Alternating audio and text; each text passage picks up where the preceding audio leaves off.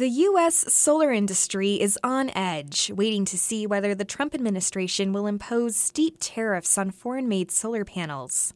Unease over the looming decision is already affecting the market. Will Stone of member station KJZZ in Phoenix reports for Inside Energy that regulators are set to make the recommendations to the president next week. To see just how far solar has come, take a climb to the top of parking structure number 5 in the heart of Arizona State University's campus. That was the tracker moving two degrees to follow the path of the sun. Mounted on those trackers, rows upon rows of solar panels that feed power to the university. When Lee Feliciano developed this back in 2008, it was the biggest solar project in Arizona, and these panels came at a premium. Since then, a lot has changed. 90% decline in the price of the solar panels over less than 10 years. Part of that is due to volume, part of that is due to an expanding global market, and really the entry of, of China. This kind of solar installation hooked up to a school or mall is now commonplace in sun rich states like Arizona.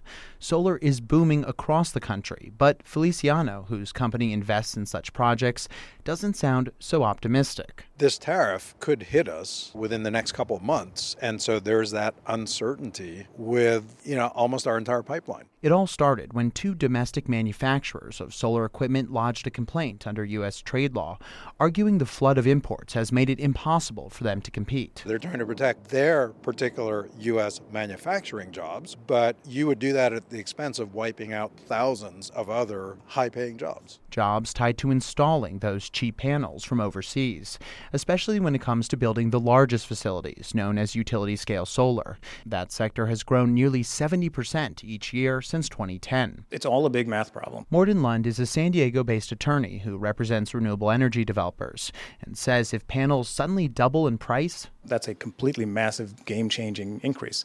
It's not something you can just casually plan around. And the fate of such projects under a tariff could be tied to where they are.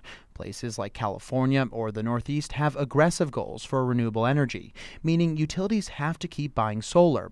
But Lund says other states like Texas or Arizona don't have as ambitious goals for renewable energy, meaning solar needs to be cheaper than other forms of energy like natural gas. Where the big solar was or was about to be price competitive with other types of electricity, it almost certainly will no longer be competitive at all. But some say those fears are unjustified. Attorney Tim Brightbill represents Solar One of the two U.S. makers of panels asking for a trade protection. Solar demand is going to continue to grow, solar installations will grow. Brightbill argues that manufacturers can't compete with foreign dumping and panels priced well below the cost of production. In order to have a strong solar industry, you have to have a strong manufacturing industry. He says a trade protection will actually create jobs, but that's not what most of the industry believes. They predict it would wipe out far more than manufacturing could possibly create. That all depends on what regulators recommend to President Donald Trump a tariff, a quota, or some combination, and then what he ultimately decides to do.